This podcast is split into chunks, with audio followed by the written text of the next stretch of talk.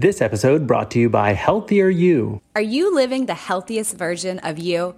Hi, this is registered dietitian and Run Disney race announcer Carissa Galloway, and I'm excited to share some information about the course I created. It's called Healthier You. In my talking and working with runners, they're always asking about ways to improve their health, nutrition, and for weight loss. I took everything I've learned as a registered dietitian and made it into this easy to navigate 12 week course. You're getting meal plans, you're getting nutrition education, you're getting recipes, and you're getting live monthly Q&A sessions with me where you can ask your personalized questions.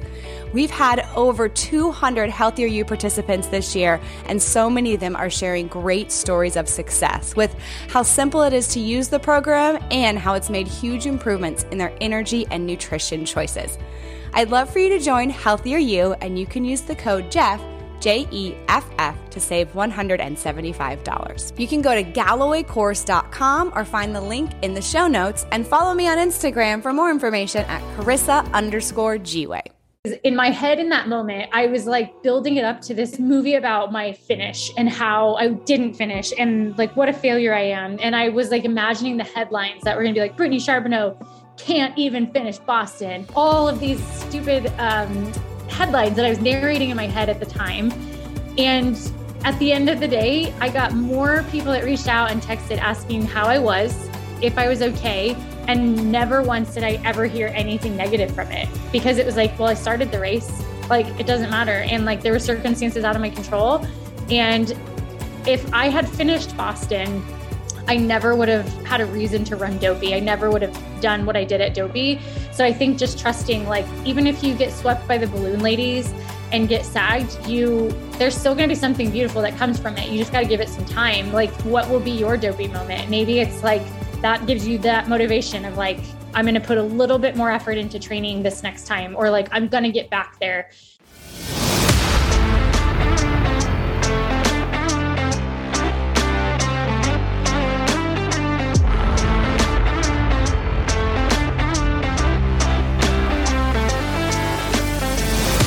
You can do it. Welcome, everyone, to the Jeff Galloway You Can Do It podcast. And today we have some really exciting folks coming on. And the very first one, very special announcer and very special family member, Carissa Galloway. Carissa? Hey, Jeff, how are you? Good. Well, thank you for having me on the podcast. You know, I haven't been around Disney races as long as you have, but I have been there long enough to see the creation of the Dopey Challenge, which when this first came out, I thought no one's going to sign up for this. What a what a crazy concept. And for those of you who don't know, that means they're doing a 5K on Thursday, a 10K on Friday, a half marathon on Saturday, and a marathon on Sunday. And, you know, they're good, crazy people that do it because you've done it. Well, I actually did it out of guilt, believe it or not. For many years, I had coached people to do the goofy, but I had never done it myself. And as I was giving some coaching at one of the clinics there at one of the Run Disney events, it suddenly hit me, dummy, you need to get out there and do it. And then they made the announcement about the dopey. So I said, this is how I can really do that. So for five years in a row, I did the dopey. I did all the events and uh, then, of course, was at the expo. And you, Carissa, orchestrated a family intervention at the fifth, at the end of the fifth one. And I'm, I'm glad you did, but I'm also very glad that I did those five years of dopey. Yes, we retired you because uh, the dopey challenge is challenging enough 48.6 miles, but you did the Galloway dopey challenge where then, as all the athletes at Run Disney know, you're there from open to close of the expo. So we wanted to make sure you could enjoy that. And the early mornings do get to you. But before we get to today's guest who really conquered the dopey challenge, for anybody listening that has already signed up for, you know, the 2023 challenge or thinks they want to do it in the future, what are a few of those coaching tips that you would give to them? The first one is to look at the training schedule that is on the Run Disney site because that will get you there. I have heard from thousands who said, I wasn't even training until I saw this dopey thing. I figured it would get me in shape. I went to the Run Disney site and I was scared to death. So I did every single one of the workouts and I did it. I can't believe that I did that. Neither could my friends or family members, you know, the whole thing. And it's true because this schedule will take you through a very gradual increase in getting out there four days in a row. It's all about continuing to move your feet for four days in a row while simulating gradually what you're going to have to do on the race weekend. Well, that's a great tip. And I know that's right there on the Run Disney side. And we will sit down, Jeff, soon because we'll want to talk through some people, some more dopey training tips. So we'll sit down into that a little bit more after that. But my other question before we jump into the podcast is a question I get a lot, and I'm sure maybe you do too. Can I do dopey as my first marathon? Because people do it. They've never done a marathon and they say, well, I'm just going to do all four. What is your thought when people say that to you? Well, honestly, when I did my first coaching of clients for the dopey, I said, you shouldn't do the dopey as your first marathon. But after that first season, I realized that through the training, I was having them get up to 26 miles three or four weeks before the race. And so they actually had already done the marathon distance. Um, the dopey gets people's attention about pacing also. And one of the keys is to mostly walk the half on Saturday, which means that in training you also walk the half simulation, uh, building up to it. But once you get up to that distance, three or four weeks, you are qualified to then get in the, the dopey race as a marathoner and do it that way. So now I'm okay with you doing your first official marathon having already done a marathon in training. Well, that's great. I know people love this challenge and we love our guests that we're going to have on today that you let me kind of take over the reins. So thank you for that. It was very fun and I'm always happy to be a guest here with you, Jeff. Well, I always love working with you, Carissa, and uh, we will just have to keep this streak going. Okay, without further ado, here is today's guest. Well, this is super exciting. I um, have been in the Run Disney World for a long time, but it's rare that I am completely wowed by something that happens. And this athlete really wowed all of us with not only her talent as a runner, but her enthusiasm for Disney and for finding the joy in everything that you do. So please welcome professional runner for the North Face Olympic Trials qualifier, your 2022 Dopey champion, and as you're going to find out, singer, cookie lover, and overall really fun person, please welcome the funny runner to the You Can Do It podcast, Brittany Charboneau. Hi, Brittany. Hi. Oh, that was the most wonderful intro ever. Oh, well, good. Well, Weston wrote part of it, and then I just added, peppered in some other things there. But you do, you're such a fun person, and that's kind of why you are the funny runner. And we're going to get into your amazing feat that was your Dopey Challenge win in a minute. But let's kind of go way back and start with that. What are the origins of the funny runner and how did that get started? Yeah, so I uh, I quit my corporate job about four and a half years ago because I wanted to pursue professional running while simultaneously pursuing um, my comedic dreams. So I had just moved back to Denver um, in like 2017 and had just come back from Chicago. I'd been studying comedy at Second City out there and came back and um, when I decided to quit my job, I was like, okay, well, I'm going to be a professional athlete and then I'm also going to be a comedian at the exact same time. And I'm going to go for my Olympic dreams and my Saturday Night Live dreams um, all at the exact same time. And I gave myself a six month window to do both. Um, and I was like, well, if anyone asks me what I do for a living, I can't say that. Like, that doesn't sound legit. I need something like quick and quirky and like memorable so I invented the funny runner. Um, and I was like, that's just what I'll call myself. That way I can say that it'll spark conversation when people ask.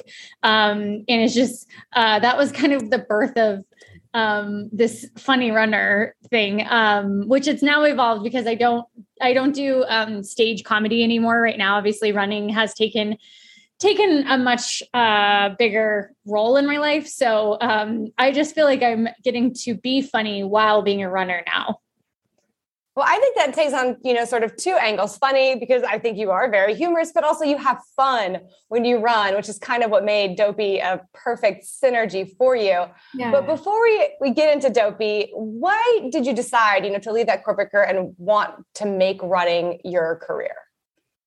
It was just kind of that thing in my gut that I was like, I have to, I have to do this. It was, I just remember being at work and knowing in my like depths of my soul this is not what i'm supposed to be doing. I know i am supposed to be doing something else that really just lights me up and that just sparks that fire in me. And i i never when i left then i never would have imagined it evolving into what it has become today. But i think that that was the fun part of it was i'm just gonna go i'm just gonna go for it. I'm gonna risk it. And that's why i gave myself this way unrealistic six month window but that was kind of my safety net at the time was like i'll just give myself six months to try and um, make some traction and get some goals and then um, see what happens. And now here we are you know four and a half years later and i'm like oh my gosh there's still so much left to do and um, stuff like that. But it was just kind of that gut feeling initially of just like this is not where I'm supposed to be right now. I could just feel it and sense it back then. Do you see running as, you know, this is the Jeff Galloway, you can do a podcast. Jeff Galloway obviously transitioned from an Olympic runner, an elite runner to someone who still essentially works as a professional runner. Do you see yourself being able to live and be an entrepreneur and a funny runner for the next 50 years? Oh, I sure hope so. Um, I love that. I guess I hadn't thought about like Jeff's definitely still a professional runner, right? Like I think that there's beauty and letting it evolve into something that maybe you don't normally think about but i love that. Um so yeah i think i think i'm excited to see just over however many years and whenever i'm done elite racing what this could what this will be the stepping stone towards like what it will be from there. I know running is just such a massive part of my life and so important to me um, as part of who I am, that I know that that'll be in my life, as, you know, for some capacity throughout. But um, it'll be fun to just kind of see what it could turn into because I have no idea. But I, yeah, hundred percent. And I think that's awesome just for anybody listening to that, like whatever it is you desire in life, like you can take that leap. You can, you know, envision dreams for yourself, very Disney like, to live a life that fulfills you. And you get to wake up every day being like, wow, is this really what I get to do? Yeah, totally. Totally. All right, so let's dive into that elite runner a little bit because I think if we kind of build a story of, of the past year and a half before we get to Dopey, it kind of leads to why you were there. So you were running really well. You qualified for the Olympic trials, uh, which was in Atlanta in 2020, right before the whole world changed. Can you tell us a little bit about that experience and, and what the trials meant to you? Trials was so amazing. That was probably my most memorable road race to date. Um, in terms of like the the elite um, elite racing, I, I feel like Dopey is a different type of road running. Um, but yeah, trials was trials was when I made this commitment to myself that I was like, if I have one opportunity of my whole life to get to run the Olympic trials, I'm going to just soak it up, have a blast, and run it my way and do it wearing what I want to wear too. So um, that's kind of like looking back, it's almost where things sparked and started in terms of running in different costumes or something like that. So there's lots of rules around what you're allowed to wear in the Olympic trials in terms of, or any of these major marathons in terms of branding. And so I had um, Nike all over all of my gear and I couldn't have that big of logos, but I really wanted to wear these pink um, like racing buns. And so I covered all the logos with I glued on um, fabric polka dots and pearls and pumpkins because I thought that was funny um, into that. So like it was like putting on a costume, and this goes for Dopey too. It's like putting on a costume. You get to become that energy that you're hoping to put out for your race. And so trials was my best performance I'd ever had. Um, it was my fastest time I'd ever run. Um, but most importantly, it was just the most fun I ever had. I had like 60 or 70 people that came to watch in Atlanta right before the world shut down, which obviously we didn't know that that was coming. But I was like, I want them to see me doing what I love. And like when I'm loving it, they get to witness that. And I don't want them to see me have a bad day because the trials were three laps. So I was like, I don't want them to watch me just fall apart lap after lap. Like I want them to just see the joy increasing. So I was just really intentional about that race. And um, I feel like it came together and it just showed me I could I can do big things when I'm just out there having fun and I can run fast but while I'm still having fun. And that's pretty amazing. I mean, I think you are maybe the only person in that race that said that could say one you ran better than you've ever run before because it was a terrible day probably yeah. really hard i mean it was a hard course um, but just that aspect of having fun during it i mean possibly that is what set you apart uh, from other people out there because there is a lot of pressure and a lot of you know trying times in in trying to compete at that level and compete for an Olympic berth. Um, yeah. But that is that's pretty amazing. I just want to know. I mean, we know that you're the first able-bodied athlete to win Dopey, but are you the first per- elite athlete to ever run in, in some type of costume in pearls and pumpkins? I really think that that is an amazing accomplishment because elite runners are serious folk. you know, and you brought this amazing fun to what is possibly one of the most pressure-filled races that exist without any prize money. Yeah, uh, yeah, yeah. That's so true. Um, I I don't know if I am. I I also like. I've run in jorts before, so like jean shorts. Like I don't know. I um I'm sure there's others. I know Molly Seidel ran the turkey trot last year dressed as a full turkey, which was hilarious. Um, so I know that I think there's more that are kind of starting to put put this fun spin on it. But I think it's a it is a little bit scary honestly going out and committing to a costume whether that's like a full costume or like what i did for trials of showing up i was the only runner with pumpkins glued to my um outfit and it wasn't in the um, fall by the way listeners this was no. not like she had these around her house it was not in the fall but maybe you were like nodding to a little cinderella with the pumpkin and your carriage oh. and you were oh. going to make a debut oh my gosh i didn't like think about that um I didn't think about that. It was actually a nod to, um, I had different themes throughout my training. And um, one of my themes was this artist named Yayoi Kusama. And she's known for her polka dots. And she has these really amazing, um, gigantic pumpkins that she's done. And then the pearls were a nod to Julia Child. Because um, I just had like a killer training cycle leading up to it, just had a blast. So, um, but I think you're right. I bet there was like this Universal setting me up for knowing I'd be showing up at Disney. So it was also Cinderella's pumpkin. it was. And you you made that dream come true. When you finished trials you had definitely like arrived. You made a major splash and you were training for the boston marathon. And something happened there that kind of set us up for dopey. So talk to people about what happened there and how that led to your decision to do dopey. Yeah. So actually right after trials everything shut down. Um, obviously, like all the road races shut down because after trials, I was like on a high and like, all right, I'm killing it on the road scene. This is what I want to do. Like next, I'm going to run another world major this fall or something like that. And um, all of it shut down. They didn't, they weren't happening. And so um, in 2020, I hit the trails hard because I'm from Colorado and the trails are right in my backyard. So I was on the trails for the rest of 2020. Luckily, some trail races and records and stuff were available that year. So I was doing that. And then coming into 2021, I was on the trails still throughout the whole entire summer. And then I wanted to get back on the road. Um, and Boston was in the fall, um, obviously, because it got delayed with COVID. So I was training for Boston this past fall, and I was really wanting to just prove, for whatever reason, I was like, I have to show everyone that I'm still fast on the roads, even though I've been running trails.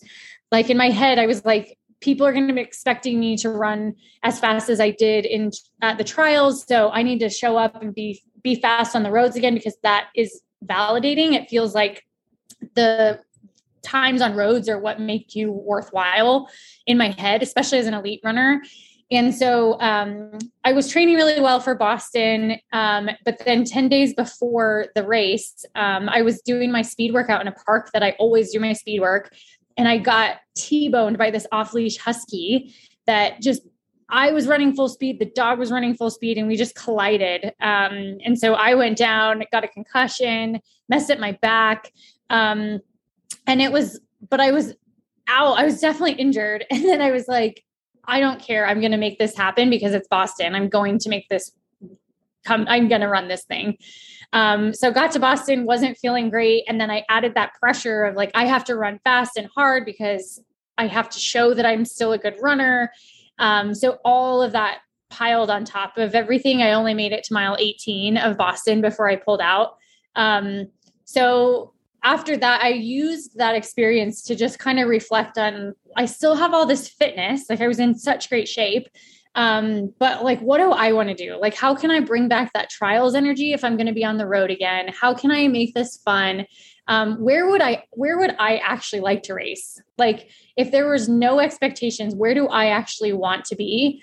And it was Disney for me because I'd run a lot of races in 2018 there. And so that's kind of where this the whole dopey idea came from was because things didn't go well at Boston.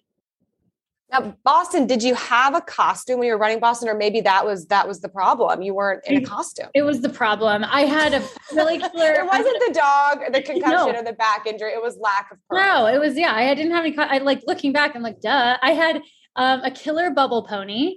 So I was feeling good in the hair department. My shoes had sharks painted on them. So I was dabbling, but it wasn't um, it wasn't full throttle like it should have been. And now I know. If you, had, if you had like a, a shark like head wear, oh. then like it would have tied everything Left together. Shark from ye old Super Bowl with Katy Perry. Or like baby oh. shark, possibly. Oh combination. Baby Maybe. left shark. Yes. this is We're here to help in the costume department. Oh my gosh. Um, yes. No, but so you said I'm going to find the joy. Um, but you are a professional runner, so you're going from Boston to Dopey, which are two amazing experiences, two amazing challenges, but a little bit different in how they're viewed, I guess, by the professional running world. So, how did you get your team on board with this? Um, they are, yeah. That's it. And I like what you said that they're different experiences because I think at the end of the day, something I've learned from all my racing and everything is that each each time is an experience. I think that's what I took away from trials was that it was a whole experience. It was the race, but it was everything leading into it. It was the whole weekend, the whole thing. And so um, with Dopey, I wanted to I I originally was like maybe I'll just run the marathon, but then I was like, well, I kind of want a different challenge that has to take the time factor away because I was like, if I'm doing the marathon, I'm just going to have the pressure that I'm going to have to go run a PR or things like that when that's not actually what I want to do right now. I want to just do something, a hard challenge that I've never done before. I want a new experience.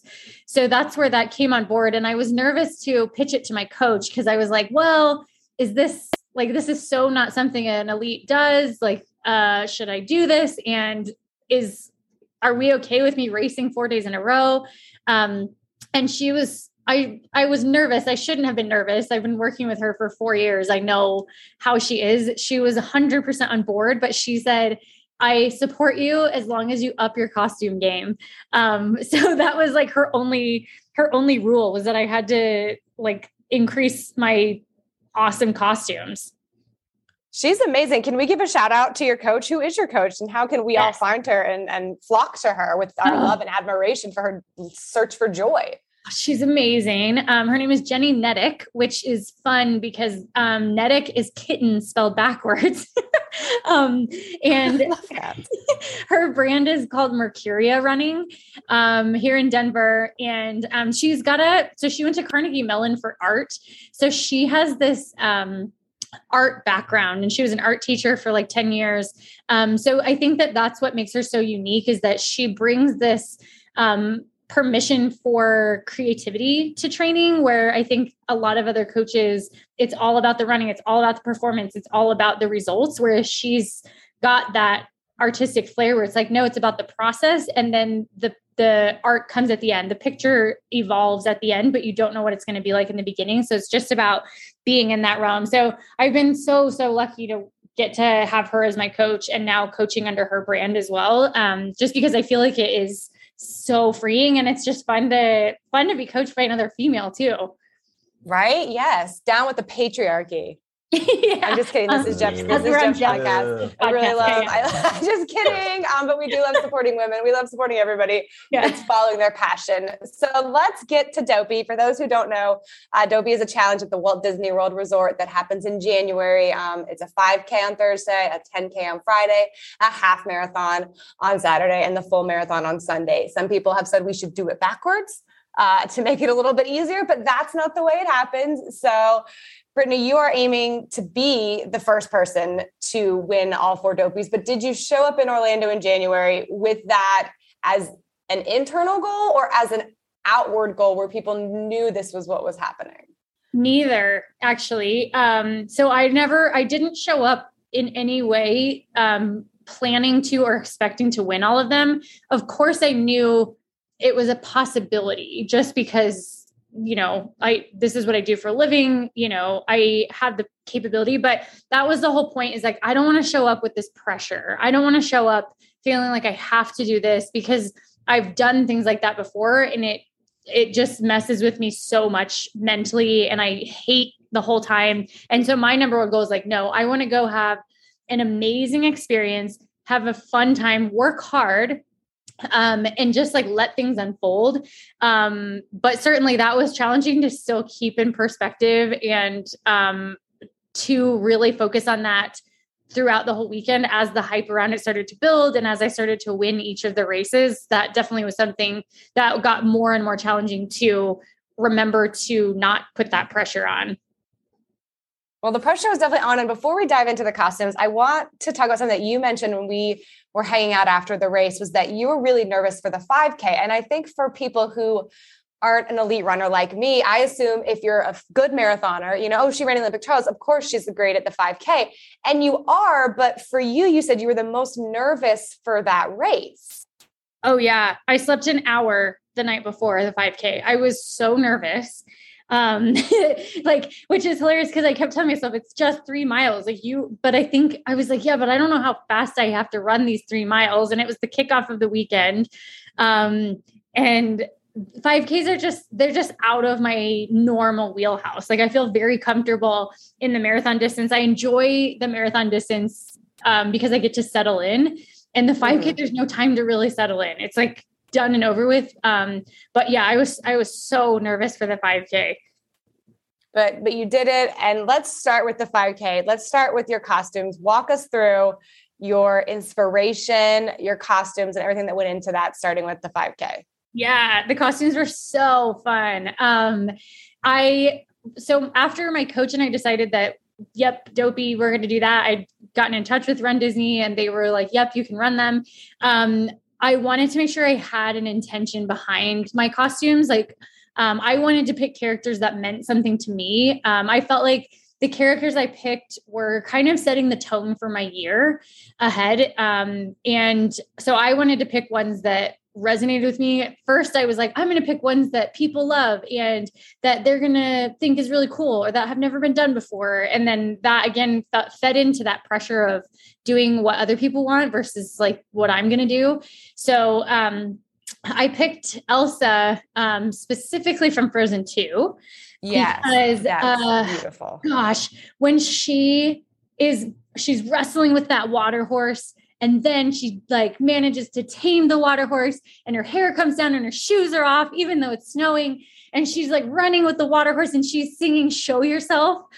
It was just like this moment. She's letting this old self go and she's just allowing herself to step into this new self. And I felt like that was such a such a moment for me of like step into who you really are step into who you want to be and like like what's true and authentic to you um so that was why i picked elsa um and the other reason i had to put elsa first was because it was in 2018 i dressed as ariel and i wore um fish like um, leggings that had scales that looked like they had scales on them and they were dreadfully hot so I was like, if I'm going to do pants for any of these costumes, I got to knock it out quickly and with the least amount of miles because I don't know how hot it's going to be in Orlando. So there's also a strategic component to that. I I loved the Elsa vibe. I loved it. And unfortunately, I was not at the finish of the 5K. I don't even know if I saw you finish any of these races. um, I, I caught up on it afterwards, but it's just kind of funny, even being involved in the weekend. Um, I didn't get to admire all of your costumes, but I did remember loving the pants on the 5K. So you channeled your inner Elsa. And for anybody listening that has not seen Brittany's journey on Instagram, go back and scroll a little bit because you showed very openly to everybody sort of your goals for each race. You kind of break the races down into goals, right? Yeah. Yep. I have um, just kind of goals. I usually set goals in terms of how I want to feel at the end um, versus what times I want to run. Um, and that usually, like, that takes a little bit more trust um, in the process because like I know if I just follow my mental race plan that the results will usually come. Um, so yeah, I broke down each race every day and they were my race plans are my kind of mental map for the race and they were all themed for each character. Um, and it just gives me something to attach to during the race. It helps me to mentally have something to hang on to, just a mantra or something that matches my cadence and something like that. So instead of my mind wandering or getting down ne- negative spirals, um, I've got something to come back to that is also feeding my goals. Can you talk a little bit more about how you, the goal of how you want to feel after a race? Because I think if I had a goal of how I wanted to feel after a race, it would be that like I didn't run a race. Like I would what, just yeah. want to feel amazing. So yeah. what like dive into that a little bit more. Mm-hmm. Um, so for me, it's usually I want to feel, and for these races, I was like, I want to um, be relaxed in the beginning. Every single time I go out like a maniac, I end up hating the whole race because I've just used way too much energy um, early on when I know I'm a really strong finisher. Um, and it gives me time to settle in. It helps me mentally not freak out. So that's always a goal is like um, did I follow my race plan, which includes like a a nice eased in start, and then am I like did I another goal I usually set is did you get in the flow, and maybe that's kind of the runner's high. Like I want to have that flow experience. I want to have the runner's high, whatever that is, just where you feel like you're working hard, but you're not you're not redlining, you're not foot you know pedal to the metal. You're just in that really nice zone of running. Like i that's my i love running moment. So i always want to like have that. And then i know that every race is going to have that point where you're going to have to make the decision am i going to back off? Am i going to feed into the negativity or am i going to just keep pushing? Am i just going to run to that next um, street sign? Am i just going to get to that next water station? Whatever it is. Um, so i set the goal of i want to choose the choose the hard and choose the positive. And i usually attach a mantra that's really silly for that section because usually when i'm getting to that point where i'm going so hard that if i have that silly mantra handy then it reminds me oh right i'm just running. Like this is not that big of a deal. Just back off the pace a little bit. Smile. Um, have a strong finish. And so like usually the feeling that I want to have at the ends of these races is I want to feel like I gave a really hard effort. I ran smart, but now it's really started to just become did I have a good time? Because I've been having I've had so many races where I'm just like I don't enjoy this. This sucks. I'm not I'm not having fun. And it's like, well, why am I choosing to do that then? Like why am I putting myself in those situations or what can I do to control the enjoyment that I'm having because like I, at the end of the day I'm choosing to do this even though it's my job. Like I'm choosing to do this. I love this but I don't love it when I feel like I've got different reasons behind it. Like I have to hit certain times or course records or um, expectations that others might have. Um, and that that kind of mental map ahead of time helps set me up for my own personal success and enjoyment. And I think that's, I mean, it's an amazing mindset to have. And, you know, you can take things as an elite from that, but it really makes sense for the vast majority of runners to have a, a little bit more um, light outlook on races and different things that you know do it for the enjoyment take different mantras throughout your training um, so that you enjoy the whole process i think i mean especially as an elite it's a unique point of view to have because i feel like you know it is all about times and, yeah. and you know pushing yourself to the nth degree um, and maybe not enjoying it as much but hopefully that will that will set you up for some great success. Thanks. I think too that um, part of that is do- what Dopey showed me was that I could um, have a memorable and meaningful experience with my professional career that wasn't time associated. And I think there's sometimes that I'm not really enjoying going for PRs. Like if I'm really trying for that, most of the time I'm not really enjoying it because it just feels like so much pressure. So I've been finding other ways to show myself that I can still have a meaningful um I guess experience with whatever I'm doing with racing that doesn't necessarily have to be time related.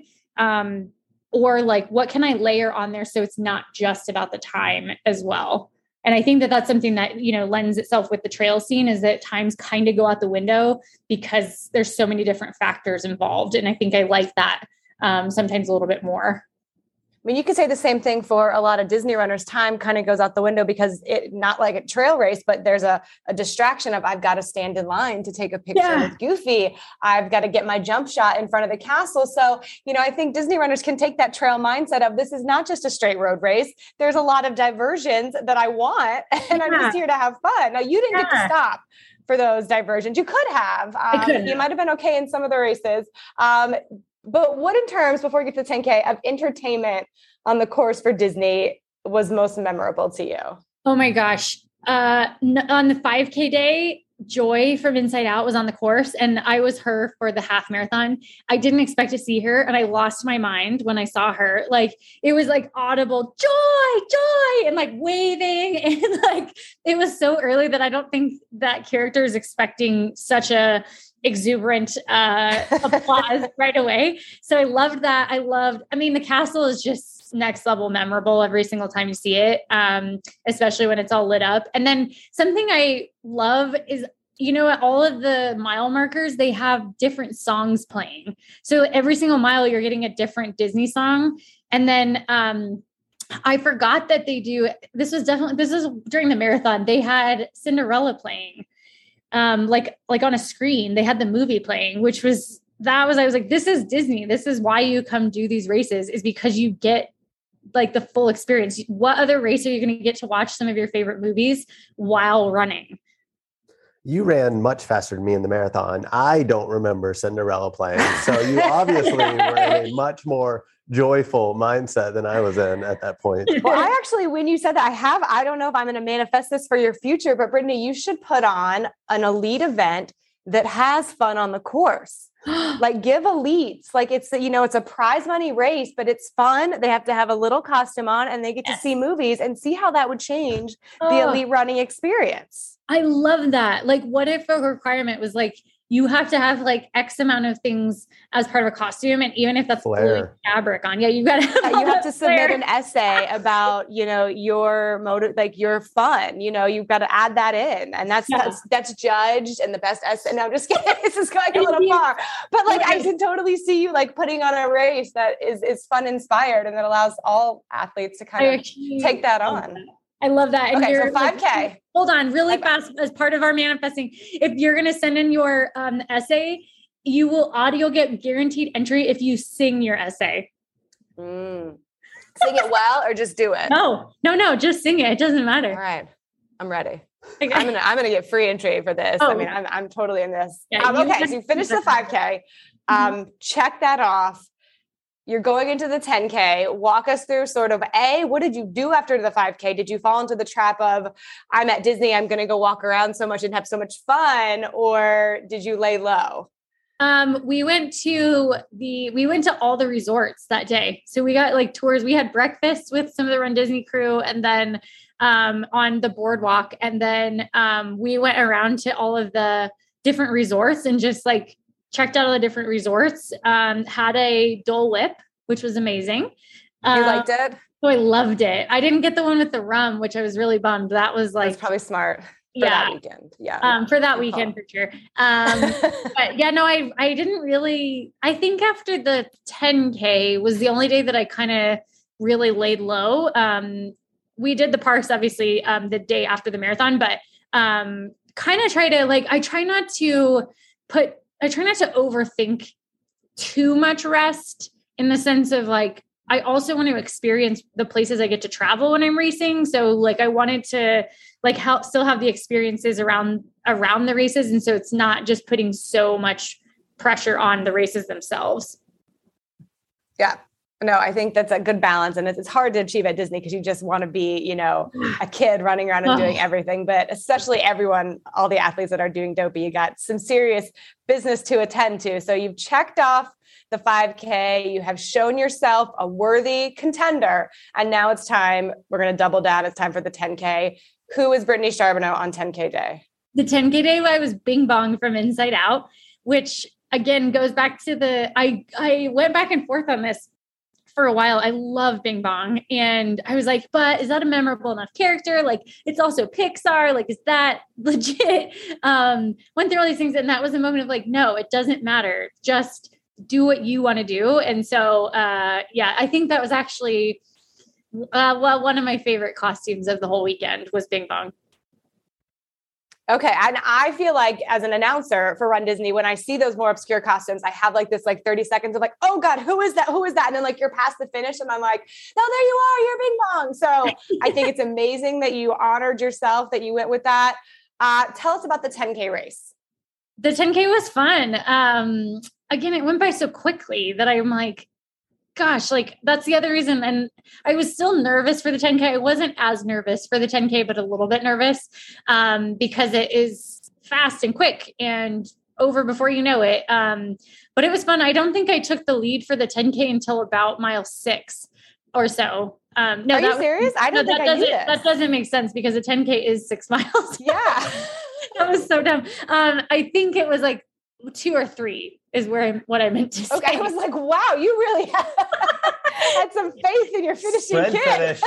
wow. Yeah. Um, no, that's uh, not true at all. Um, but yeah, it was it was fun and like um, all of the races. So uh, I really wanted to talking about how um what goals to set for how you want to feel at the end. I wanted to remember a lot more of these races because i felt like in 2018 i didn't i didn't remember a lot of them. And so for each of these i was like i really want to walk away remembering a lot of them and that helps me stay present. So I, one of my goals was to wave at every character since i obviously couldn't or didn't want to stop and take photos with the characters. I did want to at least wave to all of them. So i just remember waving to a bunch of characters on the 10k course Did people, you know, you talked about Bing Bong. Did people recognize you as Bing Bong that day? Like, they say, oh my gosh, you're Bing Bong. Yeah, it was so cool. I I I wasn't expecting that. Um and so many people knew so that was like a boost of energy every time someone yelled bing bong. When you're at a Disney race or any race and you're in the lead, what is it like, you know, when you come through a water stop? There's tons of volunteers there because they're expecting the thousands of people are coming, but you're coming through sort of by yourself, first female. What is that like? Going through like the water stations and stuff. Just water stop and spectators Ah. because I'm never going to be at the front of a race. I don't know what that's like. Yeah. Um, some of our listeners might be. Jeff knows what that's like, but what is that like for you when you're out there on the course? You're the first female. What is it like at a Disney race? it's really cool because they all they all cheer and this has happened at probably every race um they cheer for you as a female um because like i think like it's really cool because they're like first lady first woman like and you just get a cheer about like women like yeah women you're meeting all the men things like that so it's almost like this boost of energy um that you feel like you're doing something special for like all the women out there um, that we are fast and we can do big things. And um, so that's always really fun. Um, you get like just, you get your own, like, it's, you get your own like personal cheering. It's really special. And then I think like with Disney, everyone's out there so early and they're just out there because they love it too. Um, so I think that there's just like a fun energy that in you feel like you're laying down good energy for everyone behind you be, and like feeding off of all of the spectators and the volunteers and stuff like that. That's awesome. I just can imagine like it's such a cool feeling to just go out there and have everybody cheering for you and screaming for you. So you finished the 10K, Bing Bong has done their job. And now we're getting into the races where you could say we're going to have a more competitive field in a way Yeah. for the half and the full. So talk to us about your inspiration for the half and your half marathon. So the half I was Joy from Inside Out. Um, and her costume was really fun because it was just her dress and blue wig, which I had to do test. I had to test it on a run at home before I um, went to Disney because I was like, I've never actually run, you know, like a significant distance in a wig. Like I got to see how this sucker is going to stay on. And it was wonderful. Stayed on perfectly the whole time. Um, Wait, I just want to go back to this because yeah. that is a long way in a wig. So, question one is Was it the same wig you wore on your training run that you raced in? Yep, it was. Okay. How did you do your hair under the wig? Just like a just like a messy bun. Like okay, all right. Like I was going to think braids. Bun. Maybe was there a wig cap? Were there bobby no. pins? How did it no, stay on? Neither. It was just it happened to be have enough elastic in it. Um, that it stayed on. I was honestly, I was shocked. It, I was worried about it staying on, and then I was worried about it getting hot. Yeah. Um, again, because it's Orlando. Um, so, but it all was like worked out swimmingly. Weston, do you have any more questions about the wig? I don't think I do. Okay, I, am very fascinated. I'm, did you? All right, last wig question. Did it bother okay. you at any point during the race? No, um, it started to. I feel like towards the end ish, it started to kind of go towards go back a little. So I felt like I had to pull it forward and down, like more on my forehead a little bit, but not like I was. I was honestly, I was so committed to the costume that I was like, if I have to keep pulling this down the entire race, I'm going to do it. It's fine because I just desperately want to be Joy and wear the wig. Um, but it actually stayed on so well. I lied. One more wig question. Was it an actual Joy wig or was it just a wig that looked like Joy? Um, well, I got it on Amazon and it said like when I searched it, I searched Joy Inside Out wig and that one came up. And I think it was specifically for hers. They just couldn't like market it that way because it had the exact um like calic in the back that Joy has. So I say yes. It looks fantastic. I actually do have a wig question, and it's really more of a costume question in general. So, was the Joy wig a adult wig or a children's wig? Ooh, this is a good question because I had many elements of my costumes that were specifically for children, um, but the Joy wig was an adult wig. And that was kind of my follow up that it's a tiny bit unfair that you have the ability to dive into the children's collection on some of these costumes because a lot of you know Disney runners and whatnot don't have that ability. You don't have that ability. I don't have that no. ability. I'm a little bit uh, feeling bad about that, but yeah, it's just part of her little, destiny. It was I Brittany's know, destiny to be able to. I did want to ask. Exactly. Right, so well, Joy uh, takes off. Oh, sorry. Uh-huh. Go ahead. I'm no, excited no. by the. I'm ready to. I was got. Sorry, I'm excited about the race because something happens in this race. That's what exciting. happened? What I happened? won it. You tell me. I should won. no. So this is the race where you kind of were like, people might enter the field, and you don't know at a Disney race who's going to show up. I you can look through bib numbers all you want, but it doesn't really necessarily help. There's not an elite list. So when you showed up at the start line of the half, how were you feeling about the competition and about running on tired legs? Um, I felt good. I I felt like if there was going to be one day that I was going to have a lot of competition, it was going to be the marathon. So I felt like the half, I was like, I'm now I'm kind of more in my comfort zone. Like I feel like I'm not super tired yet. I was a little bit sore from the 10K, but not really. Um, so I was like, I still feel pretty fresh. Um, I know if I needed to, I could throw down, you know, a fast time or I could um, like probably do more. But in saying that, now this is the actual truth. Um, this race was the one I didn't take the lead until like mile five or six. Um, so there was um, there were definitely other women that went out faster than I did.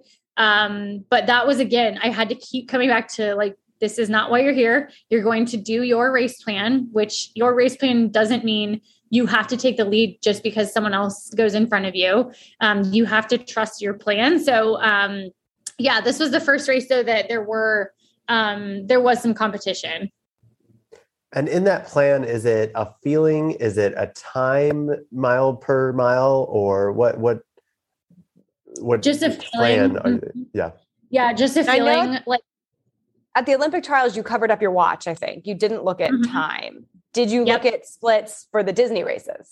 For the um, marathon I did because I wanted to make sure actually for the half and the full, now that I'm remembering, um, the half and the full, I did occasionally um, of times that I wasn't allowed to go faster than um, just so that I could make sure. So for the half, um, my coach and I talked about if I have the lead um, and I have enough cushion, um, not not doing what I normally would do, which is um, significantly negative splitting because there's no point, like save some of that energy for the next day, knowing I had another race coming.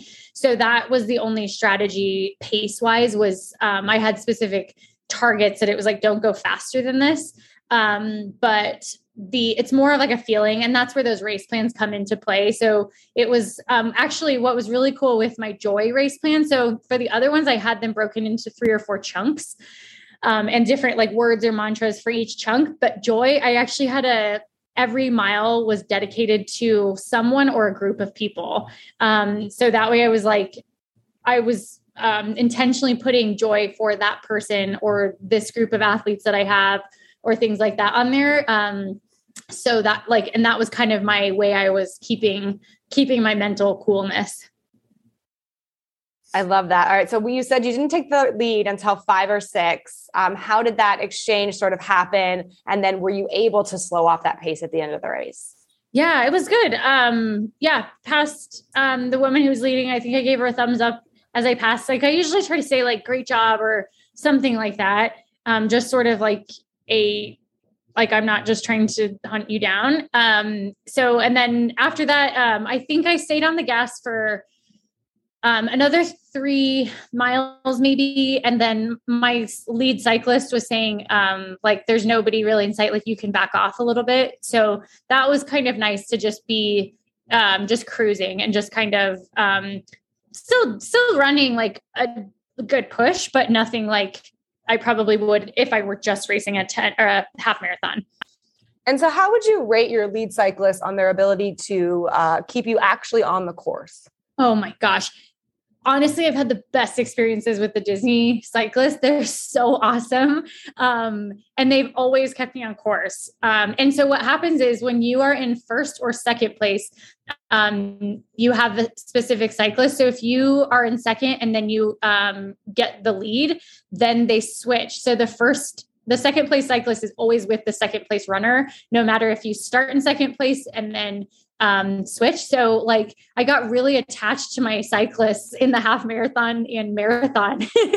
so I was like really bummed to switch my cyclist out um marathon but and then you're like you're trading up like you're you're getting good for you're getting great for great so it's um it's good but yeah they're um they're really really fun at the disney races Weston, do you have say, any, yeah, any stories say, about Disney cyclists? So I've had the opportunity to like we've talked about, you never know who's going to come to these races. And sometimes, apparently, no one that is trying to run hard shows up at the 5K because I've had the opportunity to lead and win a couple 5Ks. And maybe they had the B team out. I don't know. They were saving themselves for the half marathon or marathon, but they tried to take me the wrong way into an attraction oh, no. that I knew there was no way out of this attraction and so what? when we're going around the World Showcase, the cyclist went into France, and I knew oh. that only Ratatouille goes into France. That's the oh only thing you could do in there. And so I proceeded to go over the bridge, and he had to catch up with me actually. Wow. So there's this amazingly epic picture of Weston, like like these series of pictures of him be like, wait, no, like pointing. oh my gosh. So anyway, I, I just wanted to kind of give Wes a chance to, to share that story, but luckily that didn't happen to you. The A team was there. Yeah, and I need to see these photos because that sounds like now that it's over, it sounds real funny. no, it was it was fine, and of course I was running like seven minute pace, so it didn't really matter. But but still, it it's it's a you know it's a good it's good to share your experience. Yeah. Well, you can't always trust those those cyclists, I but know. you had you had good experience. Um, you finished the half. Was it less pressure to be done with 75% of the races or more pressure to have won 75% and only have one left? I think less pressure because I feel like um I feel like it got once it got to the marathon, it was like I can only do what I can do today. I'm stoked. Like, what an epic thing if I just walk away with, you know, quote unquote just three races one, which is still absurd. So I was like, I'm really happy with everything I've done so far. I have to just like, there's so much that can happen during a marathon. So I was almost just like, finally like okay i've done like all of the hard work. Now now is my distance. Now is what i'm used to. Um now i just have to go run a marathon just a marathon. And I, we as announcers get in trouble for saying just a marathon when we, we look at the context of dopey, but it really is at that point, like I only have one more thing to do, but it's a 26.2 mile thing. So you've been very joyful characters. Literally, you've been joy, you've been, you know, a hero, and now, when you show up for the full, you kind of take a, a, darker turn with your wardrobe. Yeah, I was Cruella, and specifically from the Emma Stone version, the new version of Cruella. Which is a fantastic movie, by the way. And the Florence and the Machine version of Cruella oh, is so stellar. Uh, so why good. Cruella and why that one? Um, I loved I loved the movie. I just thought it was so creative. I loved the artistic flair of it all. I loved that we fell in love with Cruella's story and like how she came to be. And I, um, one of the words that I wanted for this year was rebel. In rebel, in not in negative context, in like a out of the box permission to be to do and like do and think differently. Um, so that was kind of the spirit and the energy of this character. And then also there was a strategic component to it. So I knew that I kind of had to figure out how to make my costumes um runnable for that long like i knew i wanted i needed something that i had run in that has been tested on a marathon and that i know is going to be comfortable there's nothing worse than when you've got just a miserable sock choice or um, top or um, i had a really unfortunate uh, sports bra incident during the stormtrooper 10k or uh, half marathon in 2018 um, so like uh, i wanted something that i knew okay i've run in this before um, and it's this white north face dress that i have that i just love. I and i love racing in a dress.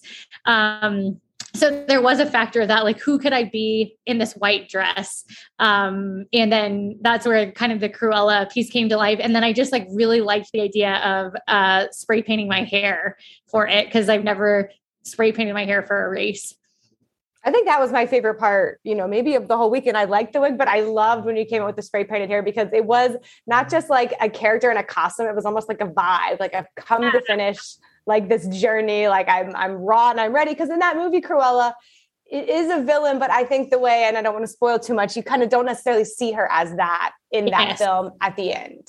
Yes. And I wanted to channel her confidence also.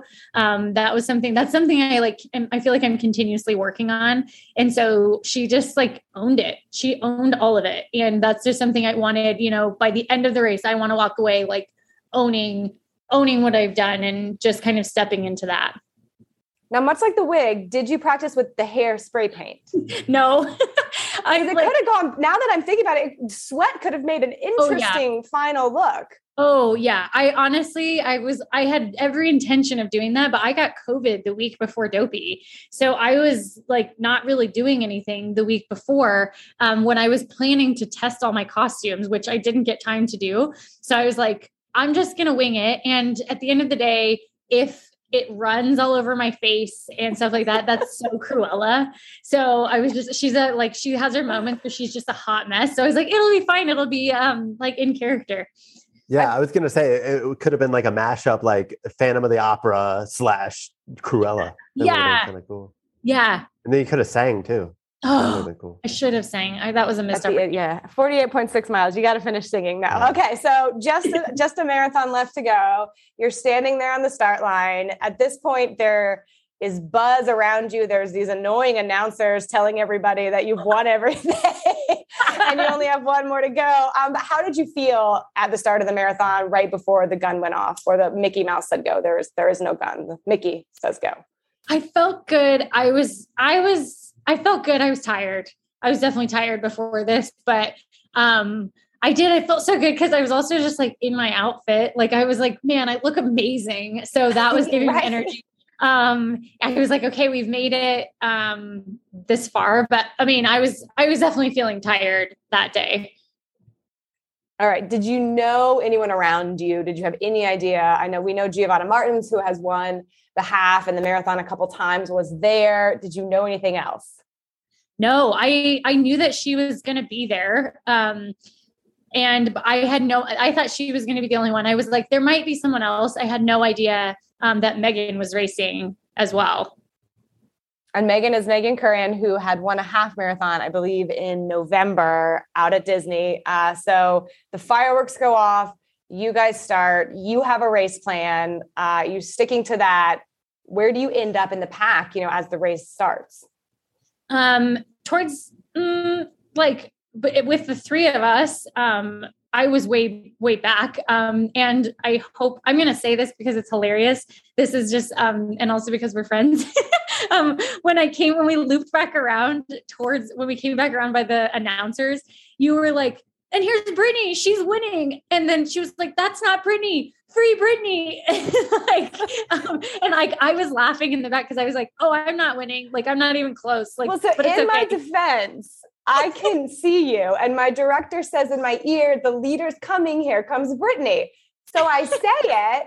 And then then I look and I'm like on the microphone because a lot of, you know, we have two hours of just filling air there. So that's not that's not Brittany. and I'm not I felt bad because I didn't know who it was. And then I'm embarrassed. Um, oh, so I'm glad you heard no. all that, all that go down. Oh, so good. Um, and then I like waved at you as I passed because I was like, I'm right here. You're right there. And then I, I did realize you were right there. And then then then my questions like, well, then what do I say? Am I like, oh, she's in third? Oh, you know what I'm saying? Then I'm like, this is awkward. I'm, like, I'm glad you didn't. I didn't. I didn't know I was in third. Um, I'm glad you didn't say that because I thought I was in second. So I passed. Um, is it Giovanna? Yes, Giovanna. Um, I passed her around mile nine or ten, and so my cyclist then is there, and I was like, he was like, "Oh, you're in second now," and I was like, "No, I'm not. I'm in first. And he was like, "You are not because I'm the I'm the um, second place cyclist." And I was like, "No, I'm in first. I haven't seen another female, and that's because Megan was so far out. Like she was so far ahead. I had no idea she was even in the race. So I um glad I didn't know that I was in third that early on because I think I would have felt kind of deflated that early on. Well, good. I'm glad that I didn't bring you that reality check. Oh did uh-uh. did you know at that point how far ahead Megan was, and did doubt start to creep in at that point? No idea how far ahead she was. Like she was not even in like anywhere in sight. Um, and yeah, that was when mentally so you know during a marathon or during a hard race or whatever it is you've got that time where you're like those negative thoughts do creep in but usually that's so much later in the race as you're starting to get tired. And for me, it was like really early on. It was like mile 10 or 11. And I was like, oh my gosh, like I how far ahead? How much do I have to chase down? All of these things of like, I have to go get her. I have no idea where she is. She's on fresh legs. Um, but that was when I had to just keep reminding myself, this is not why you're doing this. You are not here to have to win this. Like, so back off, like keep doing your plan you know and you and you can't control like if i were to start to like go really hit the gas after that i would have blown out and so i really had to just keep reminding myself like what i was doing what my goals were um i visualized like i was like it's okay like if i don't win i visualized myself coming across the finish line still being happy of like i'm still really proud of myself like i just ran a marathon so i'm still gonna be happy but then it was like those thoughts and then also um I want this. Like I I've come all this way. I've I've won these series. I do want to win this.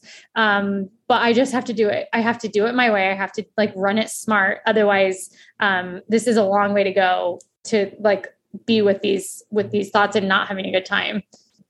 Did you ever channel into that villain mindset just kind of like narrow your eyes and just like have to grind it out? I can just visualize yeah. you doing that. Or you're like either your joy or you're you're really like it was yeah it's, it's kind of both like because at the end of the day like i'm i'm competitive. Like this is what i do. I i do enjoy competing. Um so there is that piece of it but i think getting to be a joyful competitor a joyful villain or like a um playful version because I've tried to channel, you know, really fierce, just warriors and all these things, and it doesn't work for me because it's just it's too much. It's too intense. All right, so your your Megan's out there. You don't know how far she is. When did you actually catch up to her and eventually pass her? So I didn't see her until mile 19, didn't pass her until mile 20. Wow. Yeah. And how then after 20, you you know you're in the lead. Did you feel like this is it? I've done it, or were there, was there still like a little bit of fear there?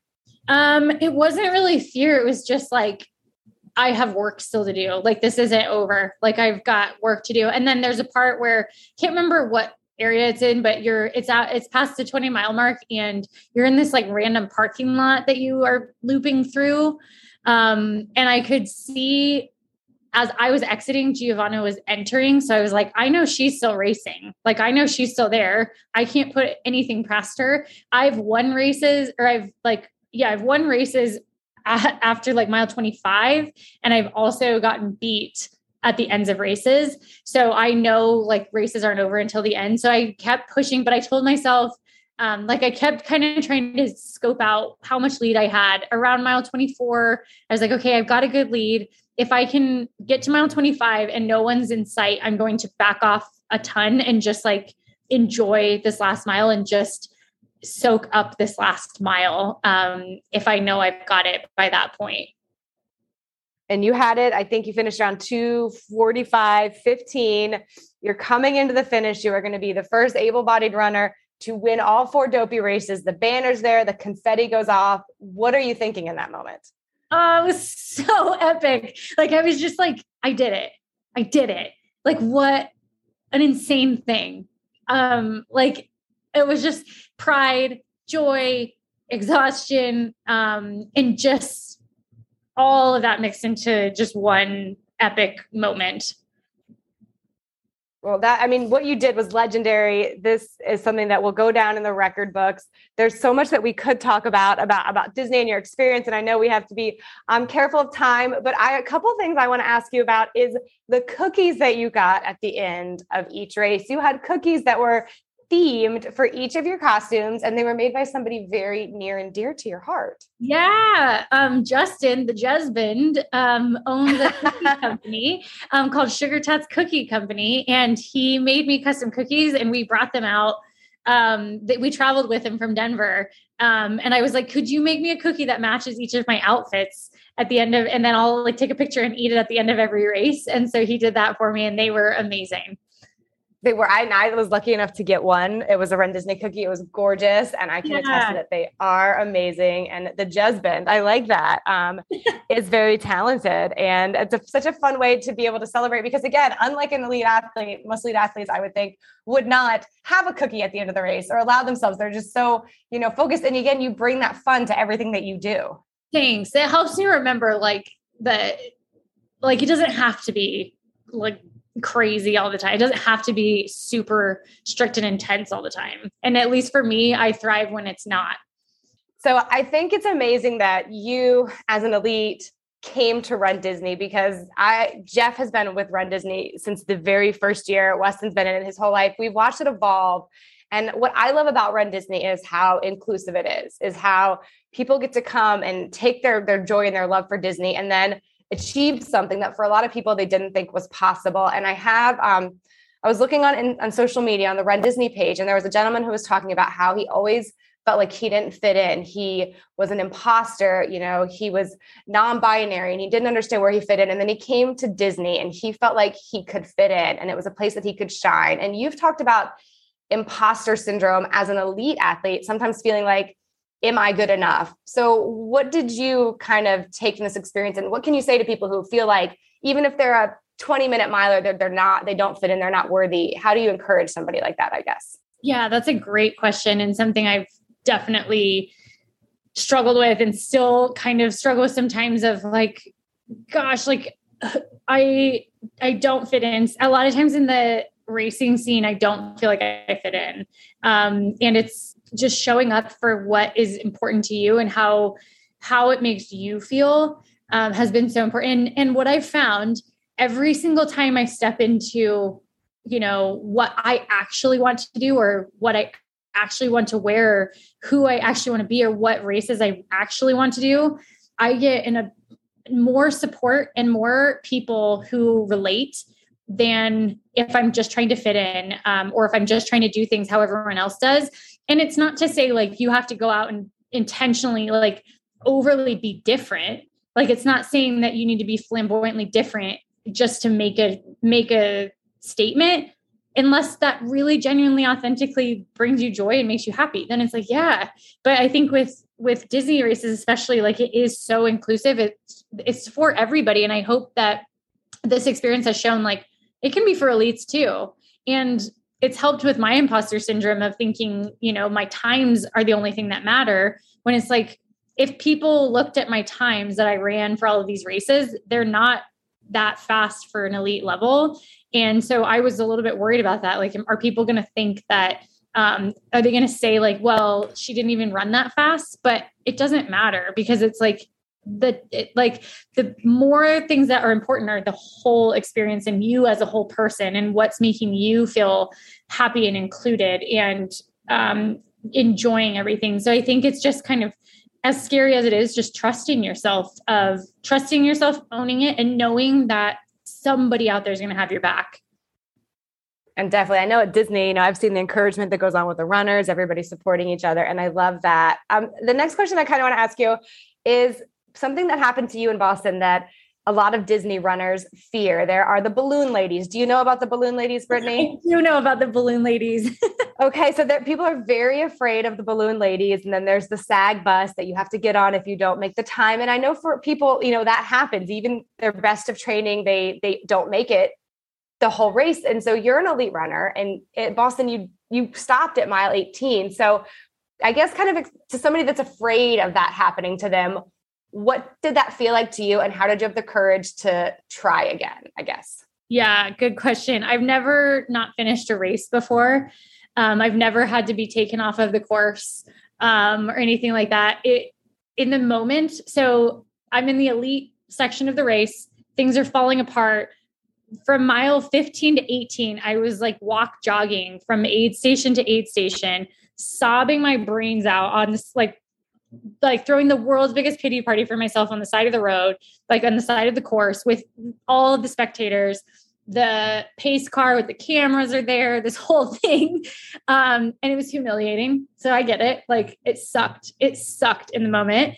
Um, and I, but I had what I had um, created in my head that I won't do again and that I hope people um, I hope the same experience can come from come from mine for them is in my head in that moment i was like building it up to this movie that was like and like this movie about my finish and how I didn't finish and like what a failure I am. And I was like imagining the headlines that were going to be like Brittany Charboneau can't even finish Boston. Um, like, is she actually an elite runner? Um, who does she think she is? She's still just a trail runner.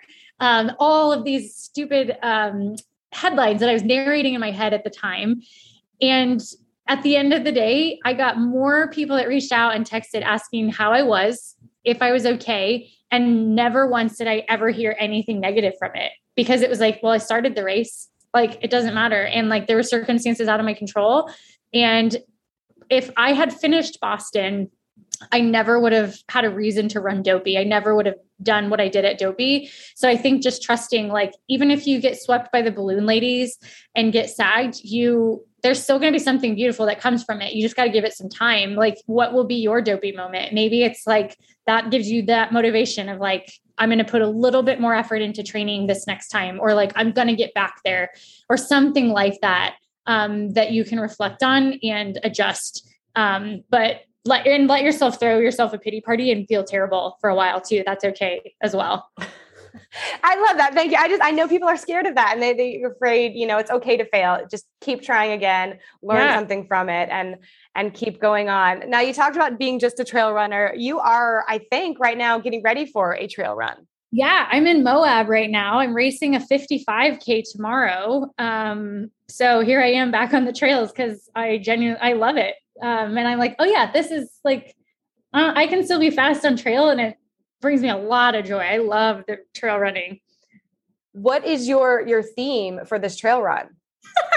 okay, I am. Um, so the race is called Red Hot 55K. And I on my run, so I pick up pennies on my runs. Most people know that about me, but I also find an absurd amount of Taco Bell hot sauce packets.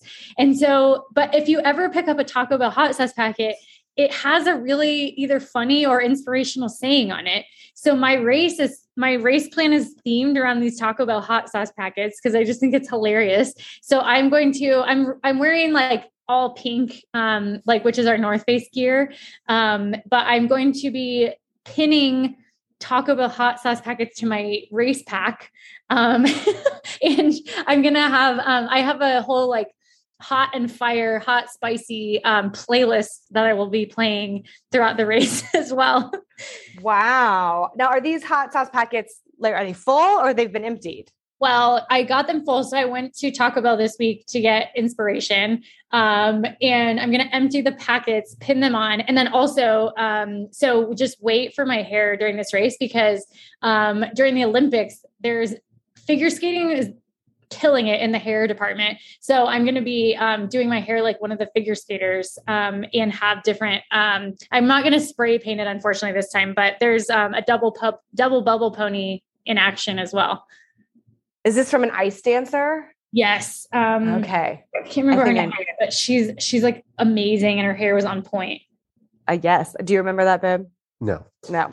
but do are you going to ingest any hot sauce during your race? No, absolutely not. Um, it does I, have 45 milligrams of sodium. Oh, oh, that's just um. I think I'll use Tailwind for my sodium consumption. Okay, all right. Um, only because I'm not uh nothing no, new on race day. Nothing new on race day. I thought it might be. I, I mean, just to play into the mantra, I thought it might be good.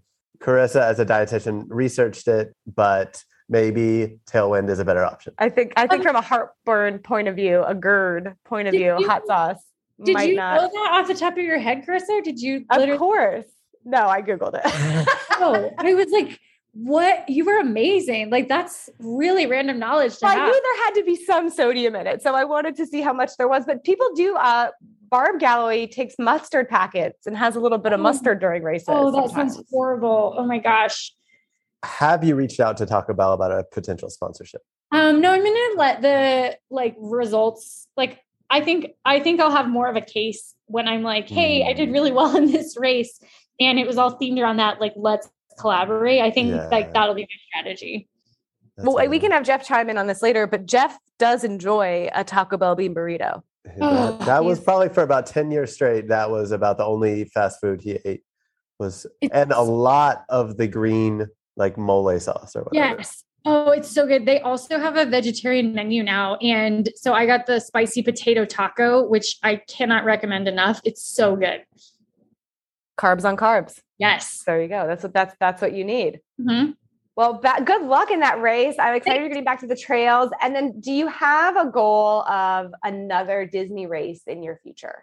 I'd love to get back to Disney. Um, I don't know what that looks like. I don't know. I feel like I've like done what I wanted to do there. Um, but I definitely want to come back. Maybe it's like pacing a group of runners, or maybe it's like Jeff does, like being out on the course, or I don't know what that looks like, but 100% I'll be back. Um, and I don't know. I mean, I still have an Olympic trials qualifier to get. So maybe I just show up for the marathon. I don't know. Yeah, you can you can do it. It's people run fast there.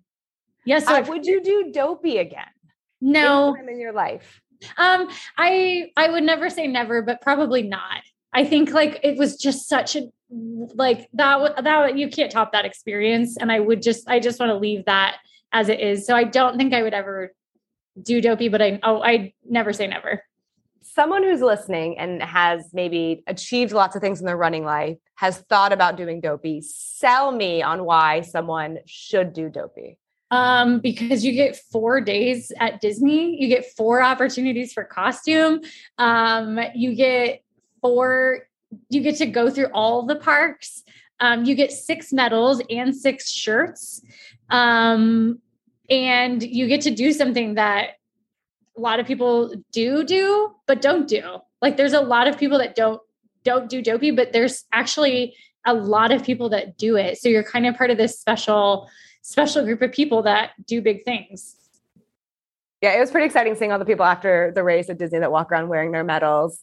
And, you know, of all kinds of people that complete Dopey, you know, a lot of people do Dopey as their first marathon ever. I know. I could not believe that. that as a coach, do you recommend that? Um, no, but like I, I support but more power to you.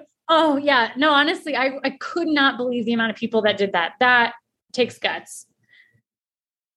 I was going to say earlier that you were envisioning some maybe other elites thinking your times weren't so stellar at during dopey um, but i would say to that then you should challenge them to go and do it themselves I agree. I did have to tell myself that. Um, so Teddy Roosevelt has um, an amazing quote, which obviously uh, Brene Brown uses for her book Daring Greatly, but it basically says something like, "If you're not in the arena, you don't get to say. Like if you're not doing it, you don't get to say it." So I kept telling myself that, and at the end of the day, no one said that but it was my negative thoughts of this again those headlines that i was imagining. So that's just my way of shutting them down. Um and yeah i'll challenge but if anybody does come out of the woodwork and say that i'll challenge them.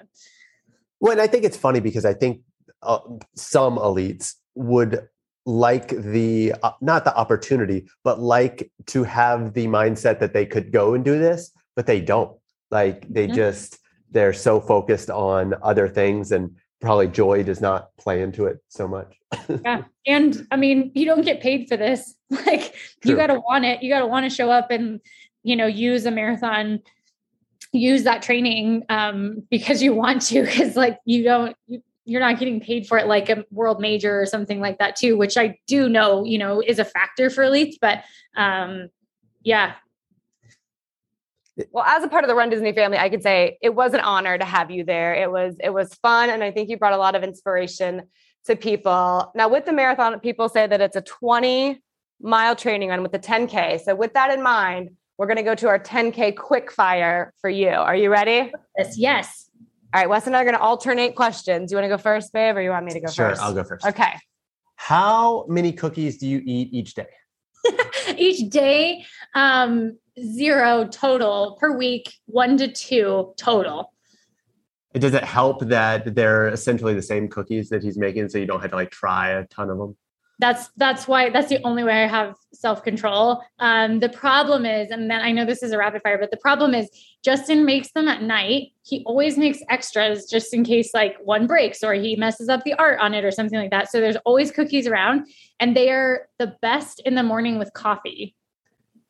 Mm, no, that's that's all I'm going to think about tomorrow morning, and I'm not going to. Darn it! I got to go to Denver.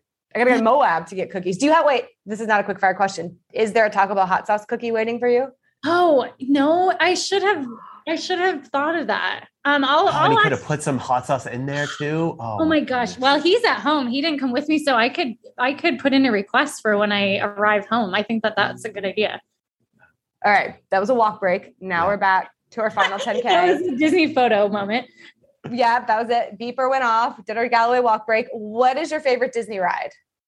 Um uh oh, the Avatar one that we did. That's a good one. I think that's maybe my no one cares. It's not my podcast, but second favorite. Wait, okay. Then. Hang on, now I have to know what's your first. I think I really like Slinky Dog. I just like the I outside know. of it, the vibe. Yeah. It's yeah, but I like the Toy Story Mania game. I like it because it's different every time. I don't know, but those might be definitely. That's true. I, I do like those. Weston, do you want to chime Rock in on your favorite coaster. ride, Rock and Roller Coaster? Yeah. Oh yeah, that one was thrill. great. That one was great. I'm hoping for Guardians. Guardians of the Galaxy. Hopefully, can yeah. take over. Get some little new newness in there. All right, All right back to it. Back, back to it. it. uh, were you really in a commercial with Peyton Manning? Um, yes, it was a. Um, it was an internal training video for Otterbox when Peyton was um, Peyton was their endorsed athlete or some kind of collaboration with them, and that was when I had quit my job, um, and they hired me back as an actor um, and got to work with Peyton. That's pretty, cool. That's pretty cool. Yeah, you have a really cool reel um, about all the fun things you've done on your Instagram. You posted recently, so I was blown away by a lot of it. So people need to go check that one out. All right, when you're old and on your front porch in your rocker, what memory will you go back to more? Qualifying for the Olympic trials or winning the marathon to complete the Dopey challenge? Dopey. Easy. It's okay. Uh, you don't have to say dopey because we're all about Run Disney. Oh no, that's genuine. I mean, Trials was epic, but Dopey was next level. That was like my worlds coming together. When I'm glad, I mean, this is a, a, moment in time because then in, you know, four years, we'll go back to this and like winning the Olympic gold medal is going to be obviously a little bit probably above the dopey challenge, but and we'll accept with, that. Like, costume and with like a killer bubble pony as well. Yeah, that'll be, I'm going to manifest that dream and singing at the finish line, singing the national anthem with the gold medal in costume and then eating. Well, I think yeah. well, so the Olympics are in France, so that gives you a lot of Disney real estate to play with of uh-huh. characters from France. You're right. You're right. That's There's, a great you idea. know, Belle's in there, Ratatouille's in there. So I don't. I mean, you can start thinking about it now. I think Sleeping Beauty is actually. Is she? I she resides in France in Epcot. That's where they put her. So I believe there's a connection. Oh. I'm just going to throw, but I don't know. Maybe maybe some French in your training. Oh, I love this. That. Okay. Okay. Okay. Um, you do the, this is your question. Yep. Uh, so, is the U.S. Mint going to seize your house to fulfill the urgent need for coins in our economy? this is this is a genuine fear that I have um, because I'm so public about how much change I find and I hoard it. Um, I have in I have in various rooms throughout the house jars, treasure chests, um, different uh, containers full of change because I like can't bear to part with it yet. And I um so I and I don't know what to do with all the change I find on my run. So I keep it. I even hid one um last week. Justin hasn't found it yet. I was like, I had a full vase of change from um 2021 that I was like, I don't know where to put this. Like I don't really need it out, but like I don't have how to put it. So I put it in our guest bathroom um like um drawer or like cabinet like for some reason i was like this is a good spot for this um so I, but I'm genuinely worried that someone's going to turn me into the mint for um, hoarding all of this change when there's a shortage. But it's, not, it's not a real. I know there's a change shortage, but you can't like turn somebody in, can you? I hope so. I hope not. Like, but it's scary. I have just ordered you on Amazon a coin wrapping uh, device what? that will be sent to your house, and you can take it to the bank and turn in your money. But I don't think she wants the money. She wants the coins do you want the coins or do you want the money? I like the coins because I I sorted all of them in 2020 during the pandemic. Um, I sorted. It took me like 16 hours to sort all my change. Um, so I feel like I like it, and just in case there's another pandemic and I need to sort it for 16 more hours. What about like a decoupage of like a coffee table where like underneath it you like make like a track with like dimes and then everything else is pennies? Oh, I like, like that. I mean, there's just a lot of resin. opportunity. That's what I think. poor resin, yeah. Yeah. Okay, I've canceled the coin wrapping thing from Amazon. Okay. And you're sending resin. And I'm sending resin decoupaging. and a coffee table mold. I'll Got it. it. I'll make a costume one day out of all pennies. It'll be the heaviest. Oh, that would be very heavy. That would be heavy. that would be heavy. All right, last rapid fire of the worst rapid firing of questions ever. Um, you can be in one Broadway musical. Who are you? Oh God, um, that is the hardest question in the whole world. Um, probably. I mean, Elsa in Frozen would be epic. Um, so I'd probably say that. No, absolutely not. I take it back. I would be. I would be one of the Schuyler sisters in Hamilton. Yes, that's if what I, I was hoping you would say. If I couldn't be Aaron Burr or Hamilton, I would be one of the Schuyler sisters because they. Just, but let's just be honest. You don't want to be Peggy. Nobody wants to be Peggy. Yeah. so by saying one of the Schuyler sisters, you just mean anybody but Peggy. Specifically, yeah, specifically mean Angelica or Eliza. What if they came out with Frozen 2 the musical? Honestly, I would I would quit running and go full time into auditioning for that. Um, and like that would be my new dream. You might have to change your Instagram handle though to funny yeah, Broadway runner. to the the funny not runner anymore because she went into Broadway. Is SNL still on the table, or is that yes, a little bit? In the sense of, um, I decided that I'm going to do like uh, my bro Peyton, and I'm going to just like, what if I just become a big enough athlete that they'll want me as a host? I feel like a host would be a better. I'll be the host and um, artist, the singer for the show. So wow, I, I don't even know who else has done. There are some people that have been the host oh, and the singer. JT. Bruno, maybe. Yeah. JT. Yeah. Uh-huh. That's that's big. That's big. That's a good. That's a good dream. After the Olympics, wait till after the Olympics, then yeah. work on that. I think. Yeah. Yeah. Yeah. Well, Brittany, this has been so much fun. Um, for everyone listening, thank you for indulging us as we totally stopped talking about running at the end. But as you can tell, Brittany is just such a fun, energetic human that we're so excited to be able to share this space with her. We do hope to see you back at a Disney event, whether it's as a mentor, as a costume designer, or as an athlete, or pacing Justin, also an oh, option. Oh, yeah your That's husband. Um, but do you have any final words for our Jeff Galloway? You can do it, listeners who might be training for a Disney race. You literally can do it. Like, and do it your way. Have fun. Add sparkles. Add color. Um, just like don't be afraid because it's all so worth it. And thank you for having me on. This has been so fun because I miss you guys, and I'm selfishly just happy we got to hang out for this long. Well, come on down and run anytime. And thank you, ladies and gentlemen, your 2022 Disney Marathon Weekend Dopey Champion, Brittany Charboneau. Thanks, Britt. Thank you.